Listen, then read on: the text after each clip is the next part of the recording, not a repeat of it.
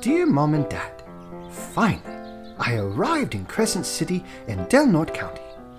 I went to the local eatery for much needed sustenance. My luck is turning. They had an opening and a room in the back where I could stay.